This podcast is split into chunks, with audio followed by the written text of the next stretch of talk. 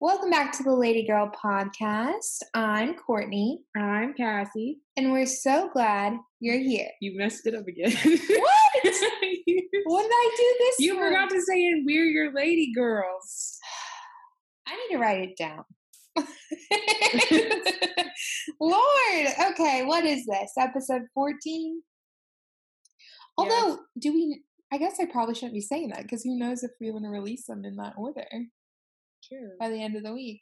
Anyway, this is episode whatever. I don't think we listed the other episode. I think we did. Anyway, This is an episode and it will be coming to you. um, this is also an episode recorded while we are together in Florida. Um, and we have a really, really special guest this week. Um, there's no really weekly recap because, I mean, Actually, we never talked about our experience at the beach. oh, okay, let's talk about it really quick. It rained. okay. um, we were like four again. Yeah, like kids. We it was so fun. It was so fun. we just acted like little kids for what was it like a day and a half We really relished it the last day we were there. yeah we did we so first we got there and we sat on the beach for know.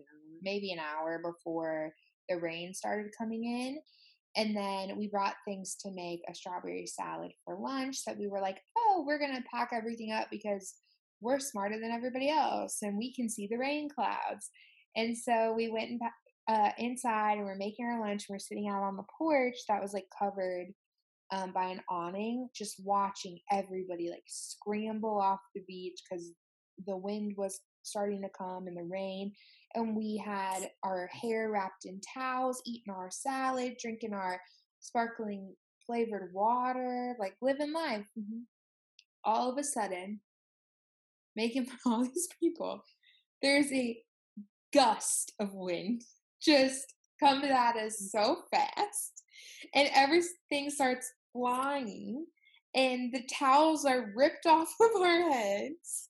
And I'm trying to go close the gate to the beach, and Cassie scrambling to put things inside, and then I just hear her yelling, "Our salad, our salad!" It was blow. I loved going out later on, like the next day, and seeing bits of lettuce Yep, just thrown across the yard. yep. And then we had a mishap where we we thought we were stuck in a current, Oh, that was the next day. Yep.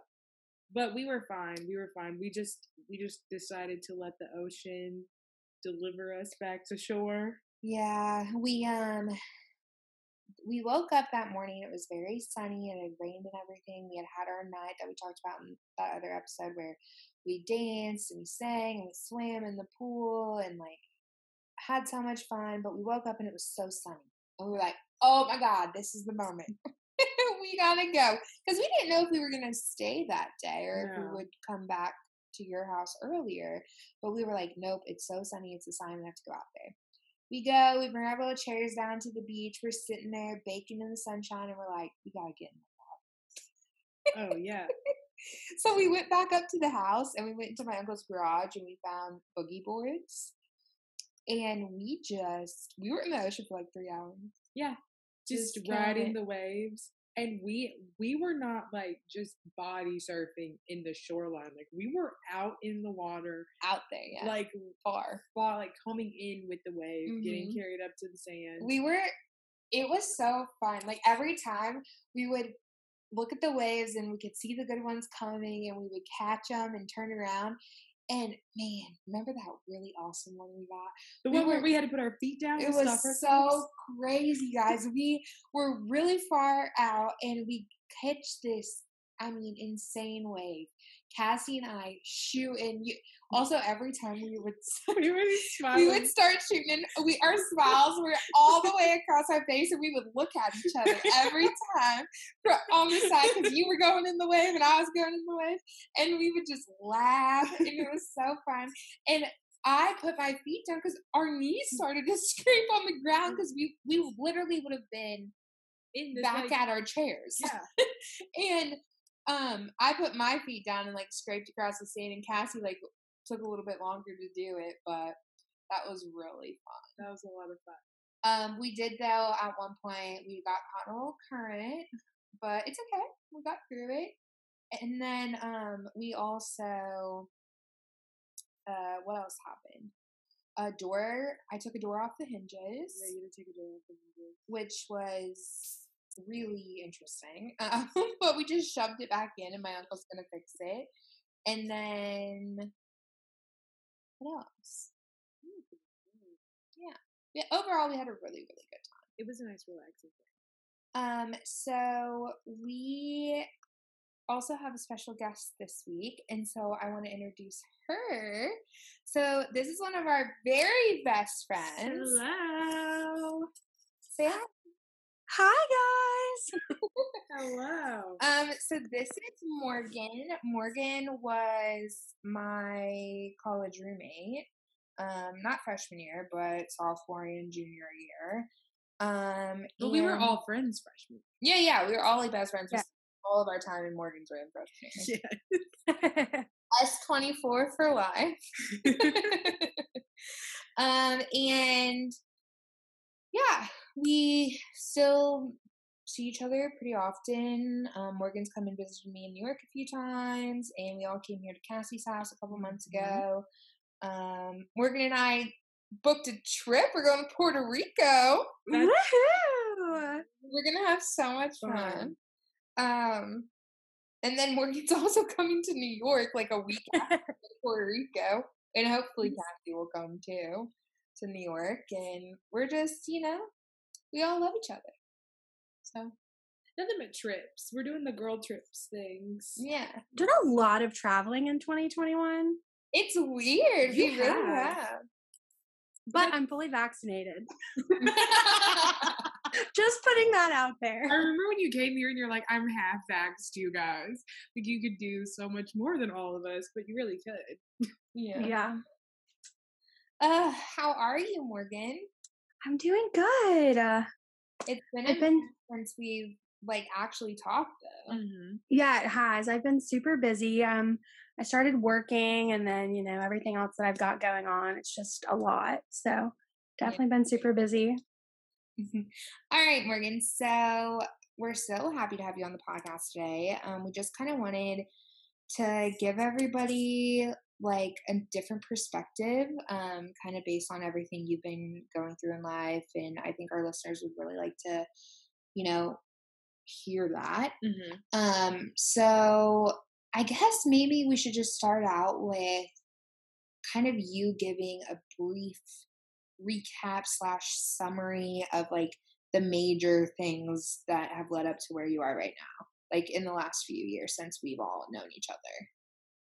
So yeah, as y'all know, sophomore year, um, towards the end of sophomore year, I got a call. I was actually in my, I remember it, I was in my botany class and I'd gotten a call that my mom was in the hospital. So I drove from, I live on the coast of Mississippi. So I drove from Jackson to Mississippi. And when I got there, they told me that her, she had gotten into an accident at work and her toe ended up getting infected and the infection was super aggressive and it traveled throughout her leg. So essentially, that she was going to have to have her leg amputated. So I dealt with that the summer of 2016, and I made the decision. It was a hard decision, but I made the decision to return to Millsaps my junior year, and I roomed with Courtney again. And I kind of um, tried to do back and forth, taking care of her as much as I could, and trying to juggle school, but traveling three hours to take her to appointments and help her with what she needed help with just wasn't cutting it. So at the end of I really thought about it December, but I decided to try to finish spring semester. But at the end of junior year, I made the decision to leave Millsaps and transfer to Southern Miss on the coast and take care of my mom in a more full time position. And so I was working part time, I was taking care of my mom. And back then, it was just more like the physical like her not being able to drive and whatnot. And um, I was finishing up my time at Southern in 2019, and that's when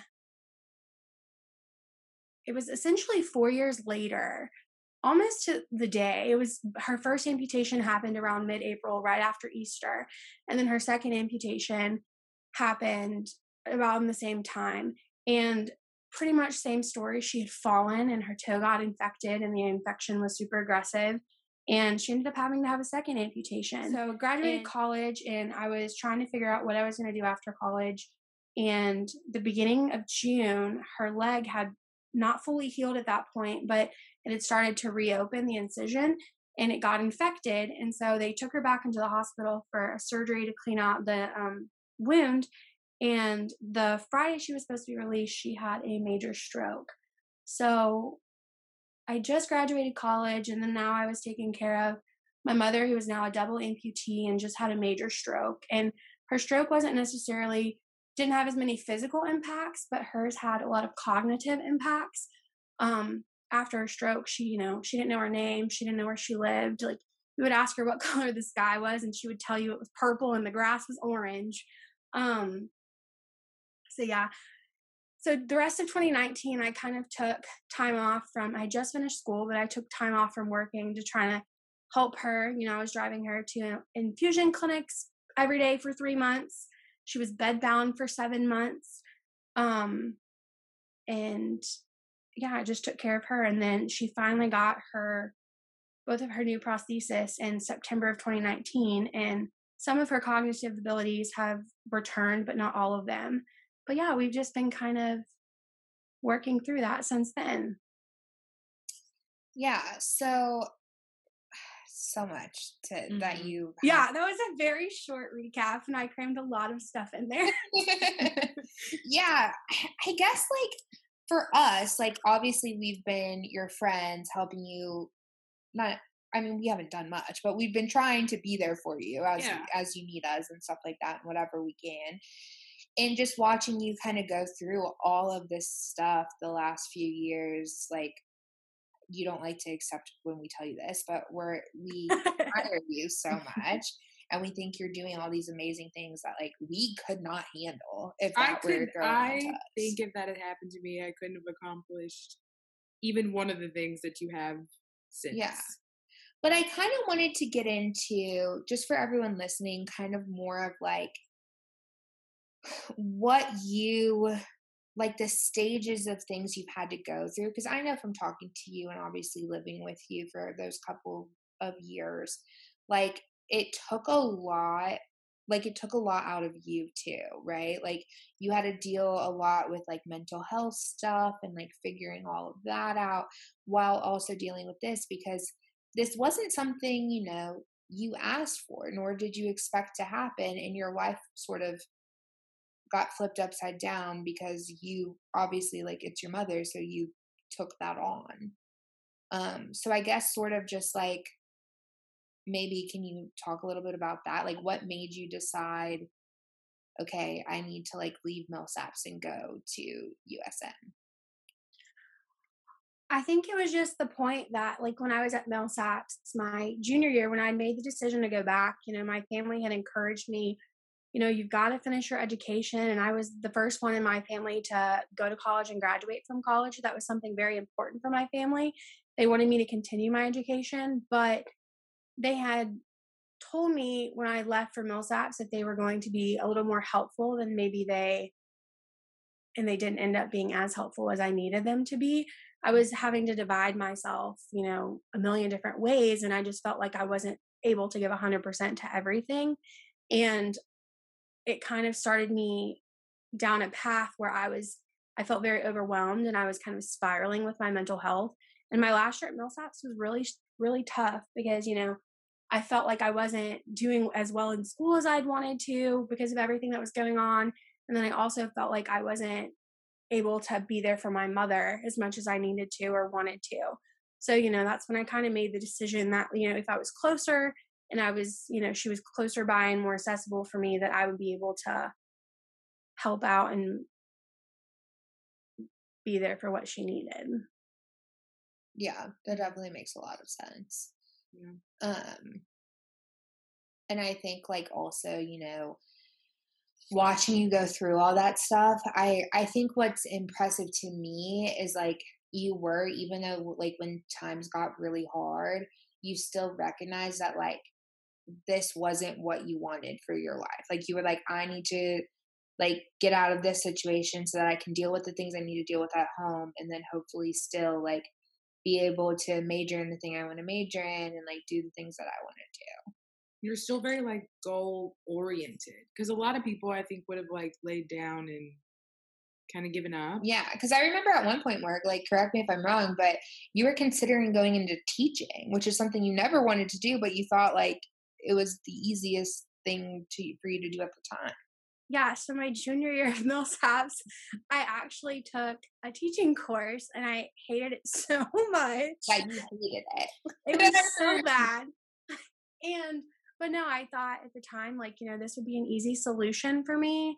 And it would be something that I could accomplish short term and that I could, you know, get into the work field and be more financially dependable for my family. But in the end, that wasn't something that I truly had my heart on. And, you know, I my mom's always kind of told me when I was younger, it doesn't matter what you're doing as long as you're happy. So I've always kind of had the mindset of, you know, with my goals and my career decisions and stuff, I want to do something that I'm truly passionate about and I'm truly happy with. And it doesn't matter, you know, the timeline of what that what that, you know, goal, how long it takes you to get to that goal. And I've struggled with that a lot because, you know, my friends, y'all are all so successful and you know, I'm not necessarily where I want to be in life yet, but I've had to just accept the fact that everybody's timeline and everybody's path takes them, you know, a different direction. And it doesn't matter, you know, if I graduate from medical school at 23 years old or 32 years old, as long as I achieve my dreams and accomplish what I'm trying to accomplish. And that's all that matters really in the end.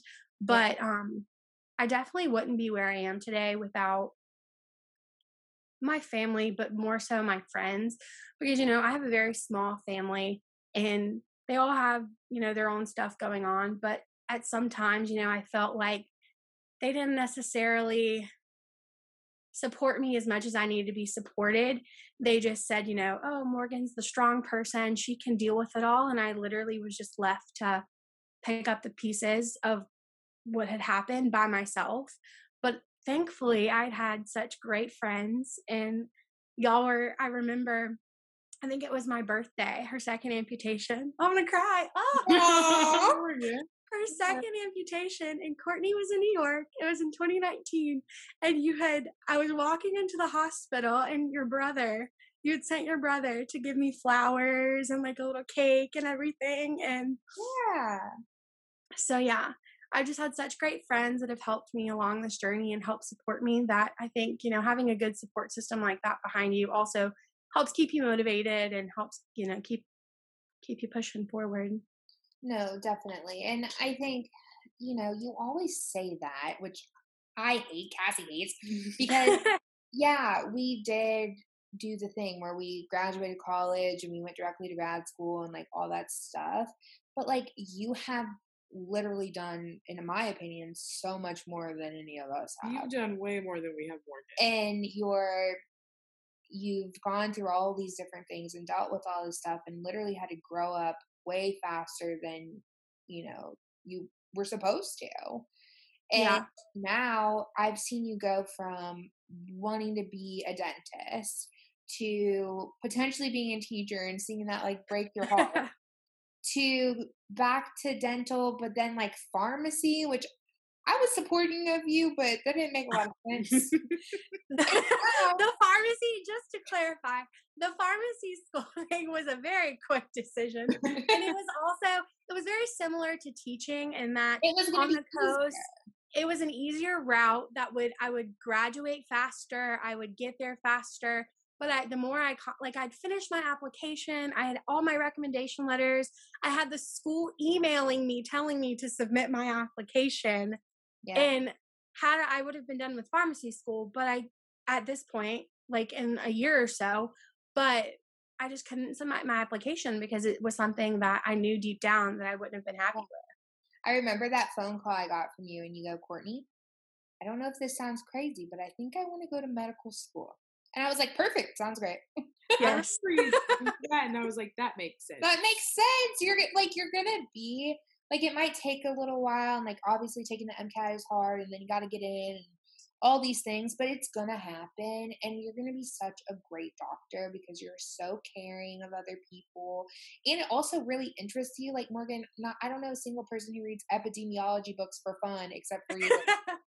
That is true. I don't know that I don't know anybody who's like in the medical field who loves it that much. Yeah, it all is so fascinating and essentially to be honest, you've had to be like kind of already a doctor like to your mom you know mm-hmm. you've literally had to take care of another human being for the last few years yeah definitely not to the level of a physician though but no definitely a caregiver definitely to an extent sure.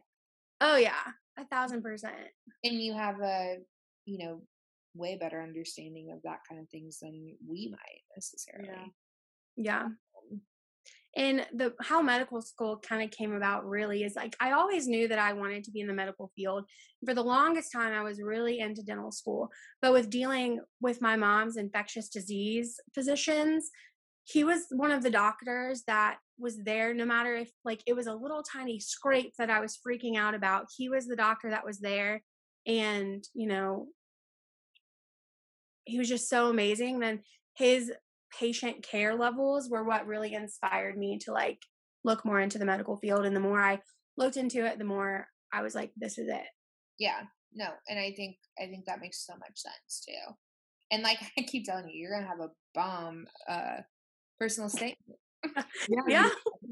definitely unique you don't have to worry about your application too much that's the hardest part is like what am i gonna write about but you yeah. got it you got it but aside from like finding the motivation to go back to school, which I'm sure was like very difficult, and then also finding the motivation to continue your education, what has been probably like the biggest challenge?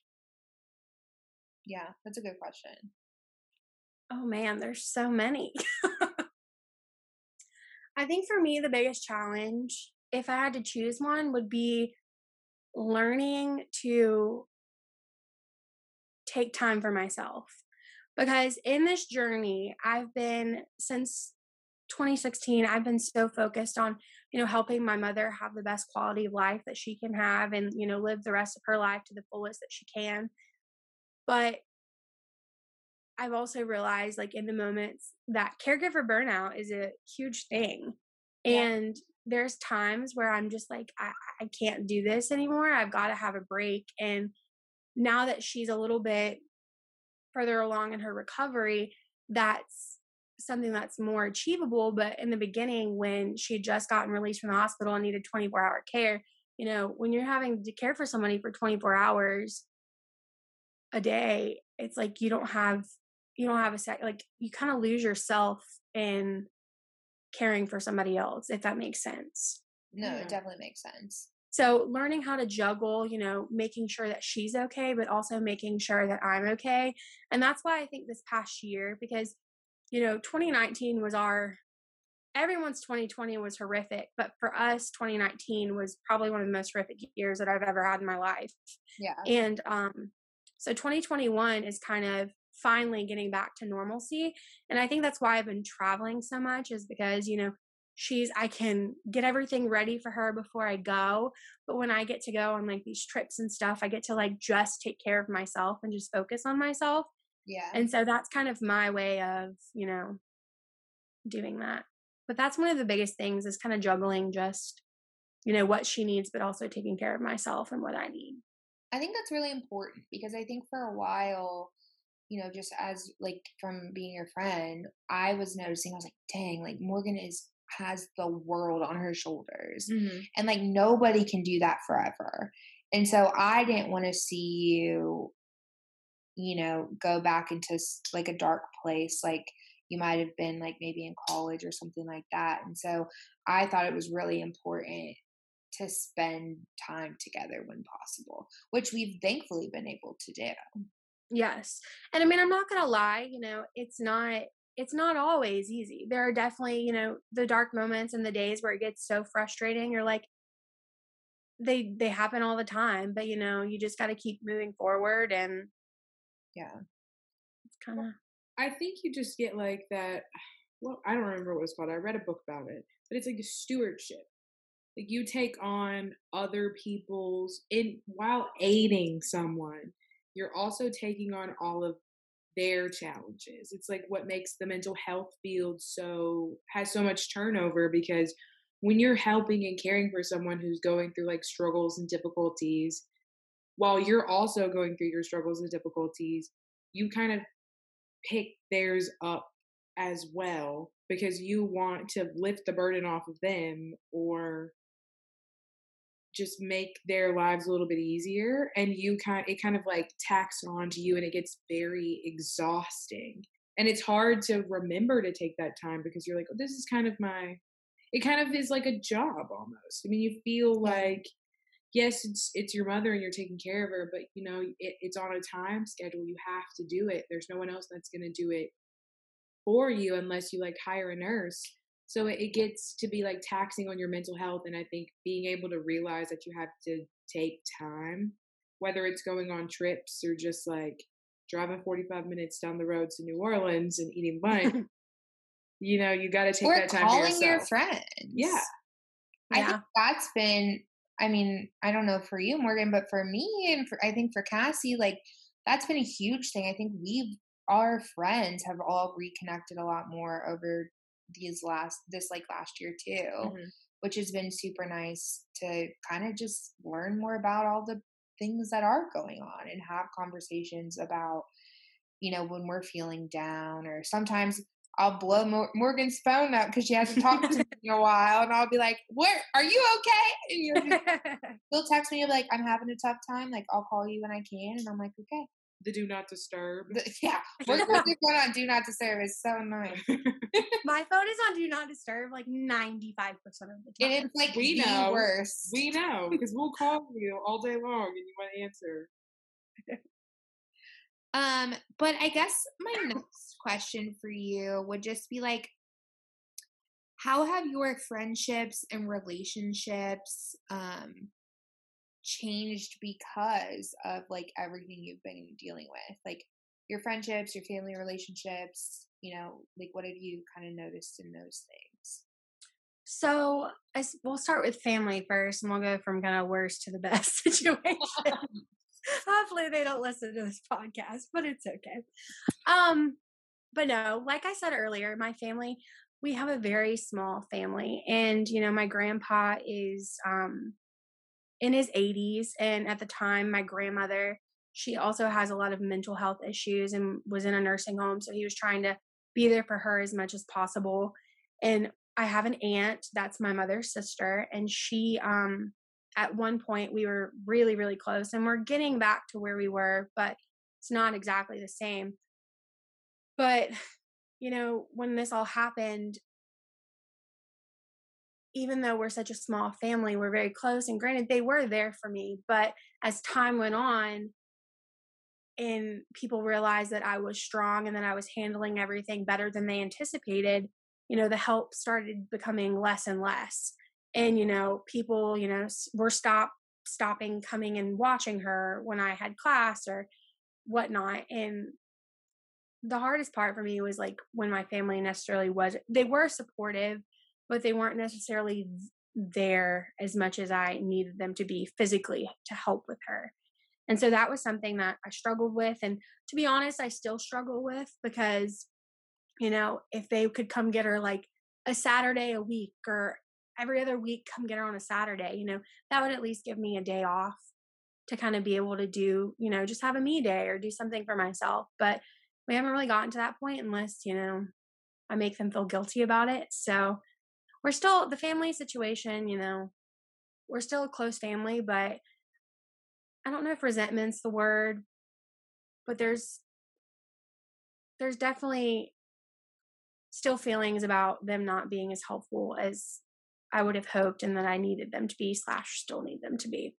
But as far as the friend aspect of going through all of this, I think we were always really close as friends. Like y'all said, freshman year, we literally lived in my room all together and we shared everything with each other. And so I think going through this and y'all being so supportive, you know, I don't think I would have I'm not just saying this. I don't think I would have been able to do all of this without y'all because, you know,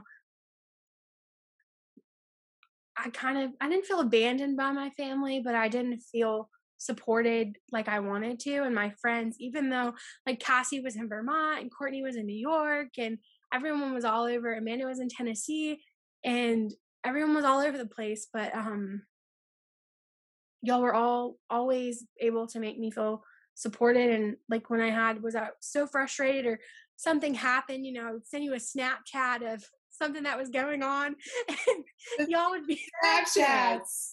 Y'all would be there to laugh. I would get so mad. I would call Morgan would out of the blue. We wouldn't have heard from her for no. a while, and all of a sudden we all get a Snapchat that's like she's in a hospital room. And yeah, we're like, we're like Morgan, what? what is going on? So I I would call her and I'd yell at her every time I bet, Morgan, how am I supposed to know? yeah, we need to help you, and you don't tell me. You can't just send me a Snapchat yeah.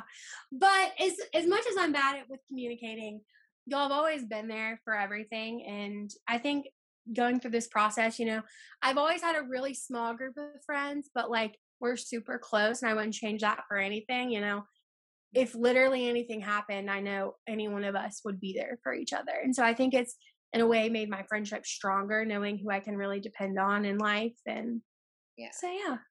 But I also think, like, maybe for someone listening, you know, I don't know. Like, I obviously haven't really dealt with this scenario. I think we probably all have like a family member in our life who needs a little bit more help than others. And I mm-hmm. think for me, like, that's my grandmother. And I see my mom really stepping up in certain ways, but maybe like other people not stepping up as much in her family. And she gets really disappointed in that situation or you know she sometimes doesn't feel like she has a really big support system so i guess like from what you're saying what i'm hearing is is like the people who are willing to step up and be there for you like even if they're not you know right next to you like that's that's just like who you have to lean on because you can't do it by yourself you can't do no. yeah definitely and another part of this with like it's y'all been such a great support system and my family's i guess tried to be a good support system and you know we could be a little better but it's been re- sorry. It's been really hard oh i'm sorry oh, oh, god i coughed what do i do? Just keep going. just keep going girl. Is this bad? No it's fantastic. Okay sorry. So another really hard aspect with dealing with this has been there's it's not really something that you know my friends nor my family can really relate to and have like it, honestly it's not something that a lot of people in the world can generally relate to because you know i've joined all these support groups on facebook and whatnot for stroke and amputee people and they talk about their journeys and everyone's journey is just so different but in my case something that i struggled with was being you know i was really kind of this all started i was 18 just turning 19 when this started and now i'm 25 years old and there wasn't many other people my age that were trying to accomplish the goals that I was trying to accomplish going through the same thing. So like while I would talk to you guys about it, it was just hard because there wasn't somebody that I could ask for advice about the situation or you know how are you dealing with this because there there wasn't really body in my shoes so I just kind of had to take the view of I'm just going to have to make it up as I go and that's kind of what I've done and you know some things have worked out better than others but we've made it so I guess what do you think I guess like you said you've learned you know that you really need to take time for yourself and all of this and i guess what if there is mm. like that kid out there dealing with this who happens to listen to this podcast and like this journey's beginning for them like what are some things that you would say like i don't know like what do you think they would need to hear i think it would be more like yeah, what would you tell them? Maybe advice to your younger self. Like, what would you oh, say yeah. to you when you were 19 and this was all starting? Like, what would you say today with what you know to who you were back then? So I'm very much a person that likes to have a plan. And even when I was 19 and going through this for like the very first, when it all began, I still had a plan of how I wanted everything to go. And I think it was hard for me to accept that, you know, my plans that I had made for myself weren't necessarily like the timeline and the plan that I had wanted was not necessarily going to be the path that I was going to go down. And so that would be a thing would just be be okay with your plan not going the way you want it to be or you the way you want it to but another thing would be i'm trying to think. Oh another thing would be that it's not always going to be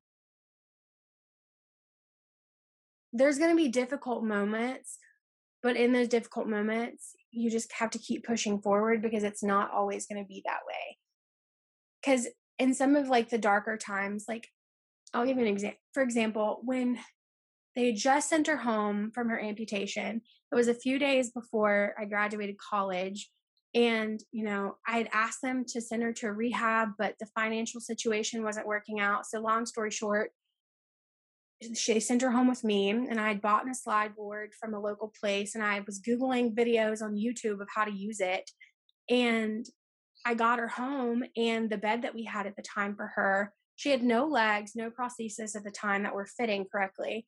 And um, it was probably one of the darkest moments because I realized when I got her upstairs that I could not get my mother from her wheelchair to her bed. And I sat there, and I literally tried to move her on the slide board for two hours and I couldn't figure it out. And I got so frustrated and so down that I ended up having to call the fire department.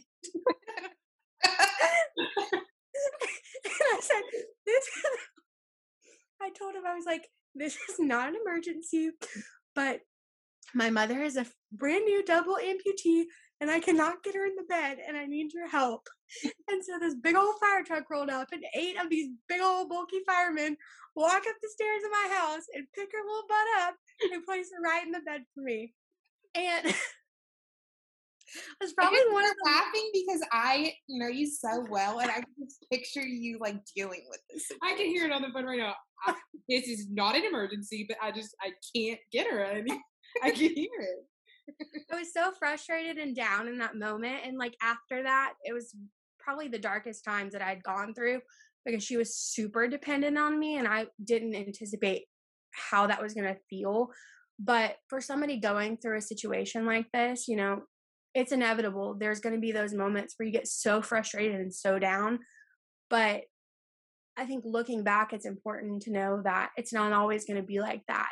There's going to be brighter days and there's going to be better days. And, you know, it's just hard in the moment kind of realizing that. Yeah. Yeah.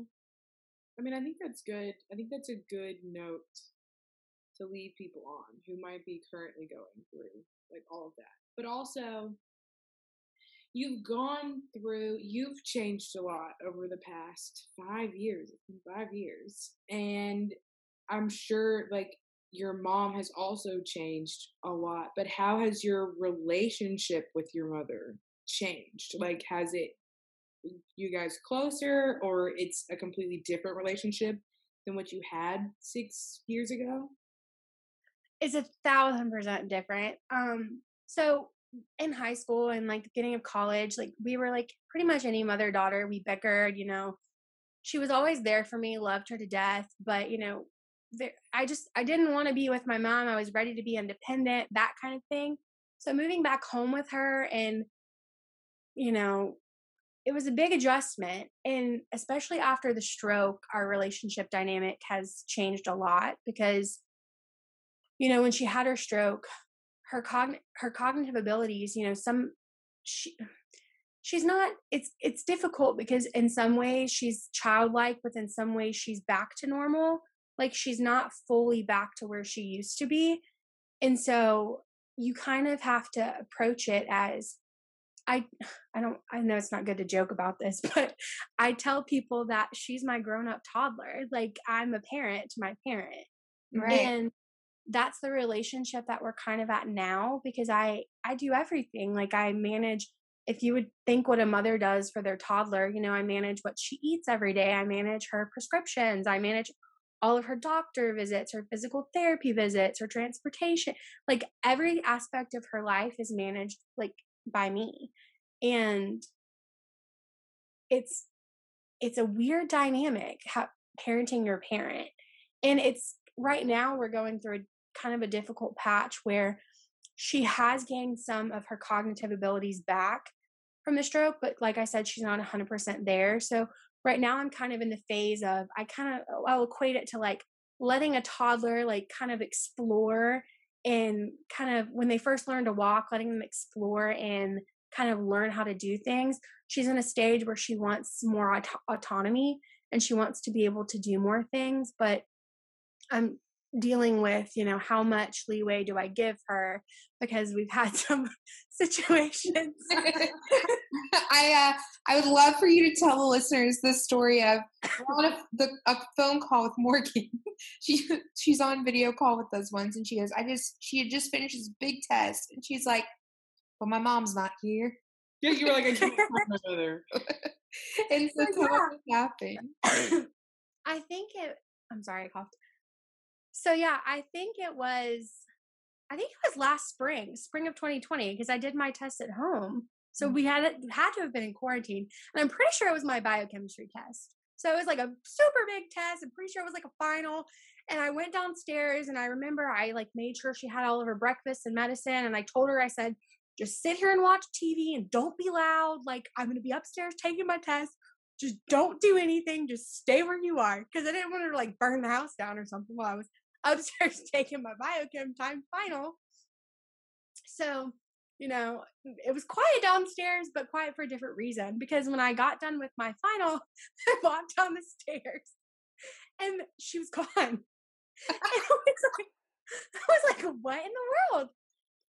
And back in October of 2019, we had gotten her an electric wheelchair and she was using it quite often at this point and so her electric wheelchair was gone. So my first thought was, oh my gosh, where the heck did she go? So I got in my car and I was driving around the roads. And the roads where we live, there's not sidewalks for a little bit. So you have to actually drive.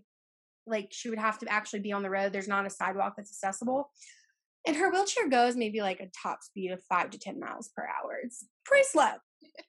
pretty slow. So I was driving down the roads and all of a sudden I find her and I was going the opposite direction and there was like 30 cars lined up behind her because she was going so slow.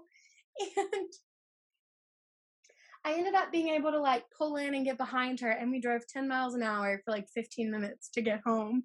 And yeah, you know, I remember just getting a video from you, and you're in your car, literally following your mom in the wheelchair, and you're like, "Mom, you need to get in the car." And she's like, "No."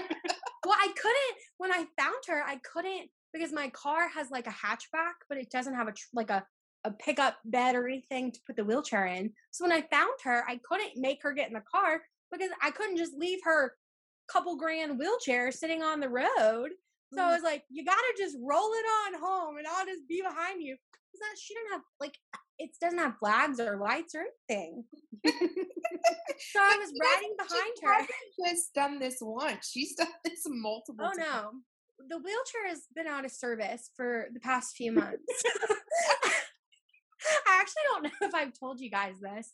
Um, one of the last times she did it, she crossed a major highway, which was so dangerous I was at work and she I don't I don't know. I might not have been at work. But she crossed a major highway and she'd gone to the grocery store because she wanted a snack. And not a snack that I had in the house. She wanted a different snack. So she drove she drove to the grocery store and I don't know what she had done, but she ran like ran the rubber off of her wheelchair. I don't know if she was making it go too fast or what, but she literally drove home on a wheel that had no rubber. So, as her punishment, I told her I was ordering the wheels, but that I wasn't going to get them put on until I could trust her. And here we are. I remember I remember we were driving around here, like in Florida while you were here, and there's so many people in their motorized wheelchairs that drive around in the bike lanes on like US 192, like these major highways. And I remember it's, we were driving, and you were like, "Ooh, don't let my mom know about that." I know it's so dangerous. And the thing that's the most dangerous about here is that, like, in places like Florida, they do have a lot more like sidewalks and bike lanes and stuff. On the coast of Mississippi, like sidewalks are not really very prominent. Like you get them on a few major roads, but on like the more residential roads and stuff, they're not necessarily everywhere, you know? Mm-hmm. So it's very dangerous. And she doesn't she doesn't understand and that's part of like i think after the stroke she doesn't necessarily understand like some of the consequences of her actions. So like you know you eat this and it does this to you or you know you go do this and it could potentially end up like that like in this situation. And so like you she doesn't really understand that so you kind of have to be a little more proactive in some of the activities she tries to do yeah, like we laugh because like it's funny. We know you and your mom, but like it is it is really a dangerous thing. No, no, no, no. I think it's hilarious. And I think uh, not too long ago another one popped up. There's honestly been so many times that I've had to do stuff like that and so many stories. I don't even remember all of them. Yeah. Oh, Lord. Well, okay, Morgan, I think this has been awesome and it's been great to, you know, hear everything and get your perspective. Um, is there anything you want to leave the listeners with? Like any last kind of like thoughts or anything? Um, put you on the spot. I know. I'm trying to think.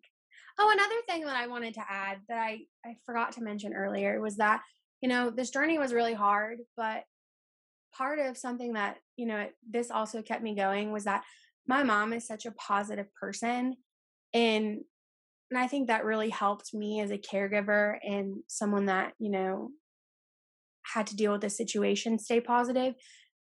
You know even when she had her second amputation and her stroke and whatnot she was always like you know morgan we're going to get through this it's going to be okay. And so her positivity and the way that she was able to keep that mindset also helped me keep going. But it's definitely been a journey. And I'm so thankful that I am where I am today. And I wouldn't trade anything, but it's definitely been a journey. Yeah. Well, I guess if anyone who listens, you know, we would love to know if anyone is going through anything like this or if you need someone to talk to, Morgan, I'm sure would love to talk to you. So mm-hmm. let us know. Definitely. Um, I mean, there's no better person to get advice from if going through becoming a parent. And that's really, I think that's going to probably be like, you know, the title of this episode is like becoming the parent to your parent. I yeah. think at some point in life, you yeah. obviously did it so much younger, but at some point in life, we're probably all going to have to do something like that. No, yeah. I, I think that's true because I had a call with my mom the other day where she has to like she's like I'm gonna have to sit my mother down and have like a serious conversation with her and tell her she can't do certain things. I mean, because I mean I think that's just I've always said this when you get older, you get younger. Yeah. You're like, you may be 65, but you're starting to act 16.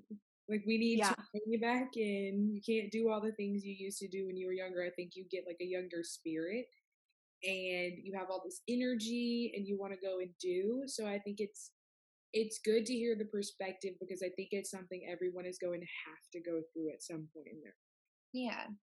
And I just, definitely agree. When you are going through it, maybe think about like stuff you said, Morgan. Like just remember like even through the hard times, like it's not always gonna be that way and try to stay as positive as possible and lean on the people who you know you can because you're not you're never in it by yourself even no. when you feel like you are mm-hmm. yes and another thing that i've learned is like you know everybody's journey is different but there are still people that are going through similar situations even if it's not the same so you can kind of lean on those people too yeah mm-hmm. for sure All right. Well, I think that's the episode. Um, we will see you all next Wednesday. Like always, follow our Instagram at Lady Girl Podcast. We need more followers. In Belgium listener, I'm sure you're still not talking. So let us know who you are. All right. Thanks for listening.